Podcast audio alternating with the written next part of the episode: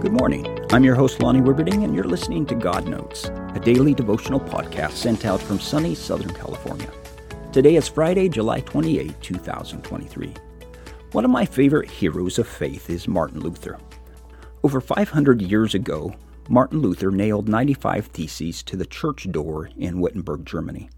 The theses were complaints against the church, a church that at that time had grown corrupt a church that would make you pay for salvation.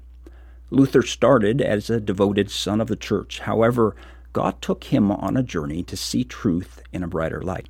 He came to understand that salvation comes not from what we do or how good we are or our acts of penance, but salvation comes from having faith that Jesus saves us. And this assurance changes our lives.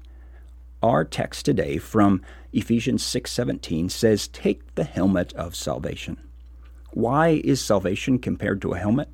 The knowledge that you know you are saved in God's kingdom protects your head. The devil will remind you of all the bad stuff you've done and try to convince you you are not good enough. There is no hope for you.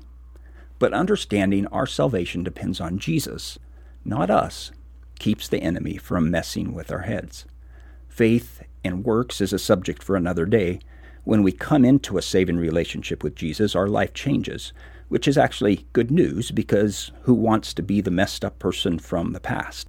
But the work and process of salvation depends on Jesus. It is our job to humbly accept his offer. Knowing our salvation is assured puts us in a strong place against the spiritual forces of evil.